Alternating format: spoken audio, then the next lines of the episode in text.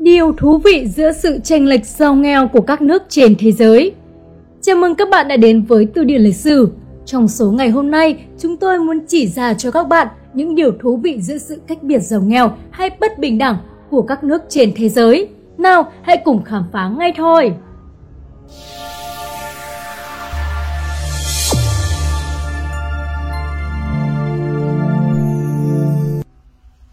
Anh, liên minh giữa nước Anh, xứ Wales và Scotland từ năm 1707 là quốc gia đầu tiên có tăng trưởng kinh tế bền vững.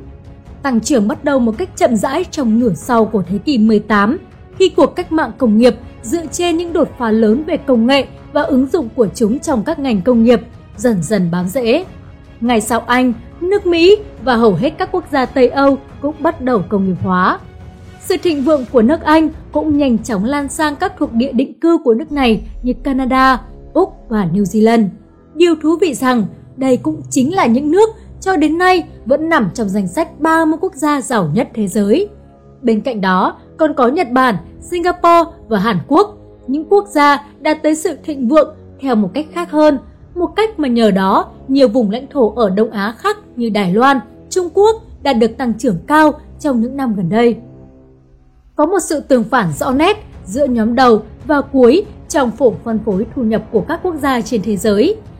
Nhìn vào danh sách 30 quốc gia nghèo nhất hiện nay, bạn sẽ thấy hầu như tất cả đều ở vùng hạ Sahara của châu Phi.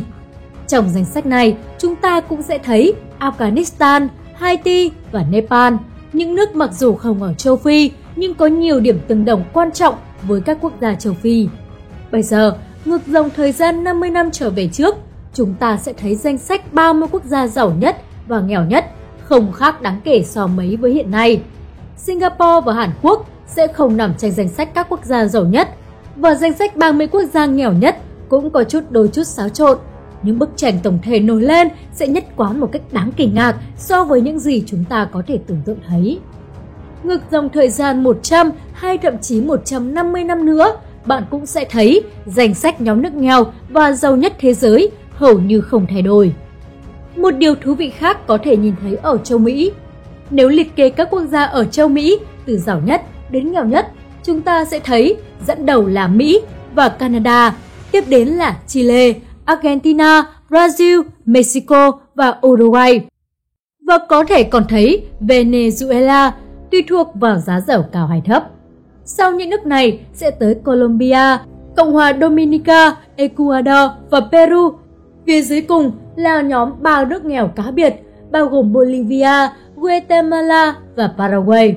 Một lần nữa, dù trở lại quá khứ 50 năm, 100 năm hay 150 năm, bạn sẽ luôn thấy ba nước này ở cùng vị trí cuối bảng.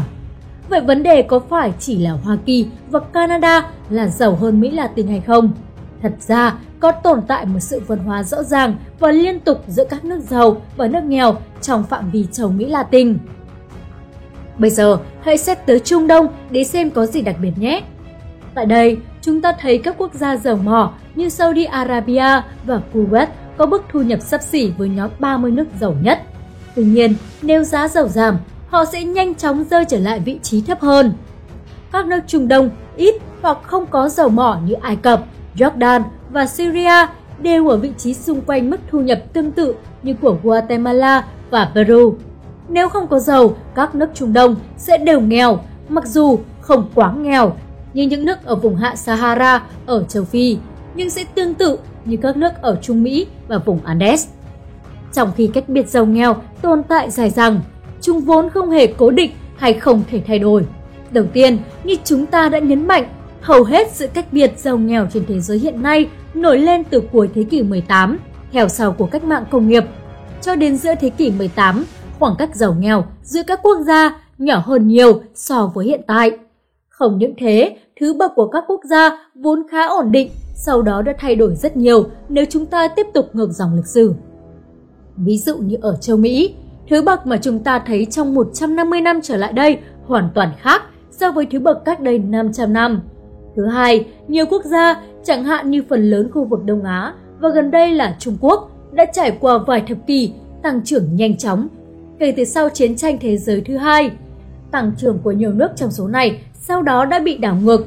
Ví dụ như Argentina đã phát triển nhanh chóng trong năm thập kỷ cho tới tận năm 1920. Nhờ đó, trở thành một trong những quốc gia giàu nhất thế giới. Nhưng sau đó, bắt đầu trượt dài. Hay Liên Xô thậm chí còn đáng chú ý hơn, một nước phát triển nhanh chóng từ năm 1930 đến năm 1970, nhưng sau đó cũng sụp đổ nhanh chóng không kém. Vậy tại sao các nước vùng hạ Sahara ở châu Phi và các quốc gia Trung Đông không thể đạt được tăng trưởng kinh tế như của Tây Âu, trong khi nhiều nước Đông Á lại trải qua những giai đoạn tăng trưởng kinh tế nhanh đến chóng mặt? Và điều gì nằm sau những khác biệt lớn về đói nghèo và thịnh vượng cũng như cách thức tăng trưởng? Có thể bạn nghĩ rằng thực tế chênh lệch giàu nghèo giữa các quốc gia trên thế giới to lớn, dài dẳng và có biểu hiện rõ ràng như vậy thì chắc hẳn sẽ phải có một lời giải thích được chấp nhận một cách rộng rãi. Nhưng sự thực không phải như vậy. Hầu hết các giả thuyết của các nhà khoa học xã hội về nguồn gốc của đói nghèo và thịnh vượng đều không thể giải thích một cách thuyết phục về tình trạng cách biệt giàu nghèo được chúng tôi trình bày ở trên. Còn với các bạn, các bạn thì nghĩ sao về giải thuyết để giải thích cho sự cách biệt giàu nghèo giữa các quốc gia trên thế giới này? Hãy comment cho chúng tôi thấy nhé! Quý vị và các bạn đã theo dõi trên kênh Từ điển lịch sử nếu thấy số này hay, đừng quên like, share để lan tỏa thông tin này đến mọi người nhé.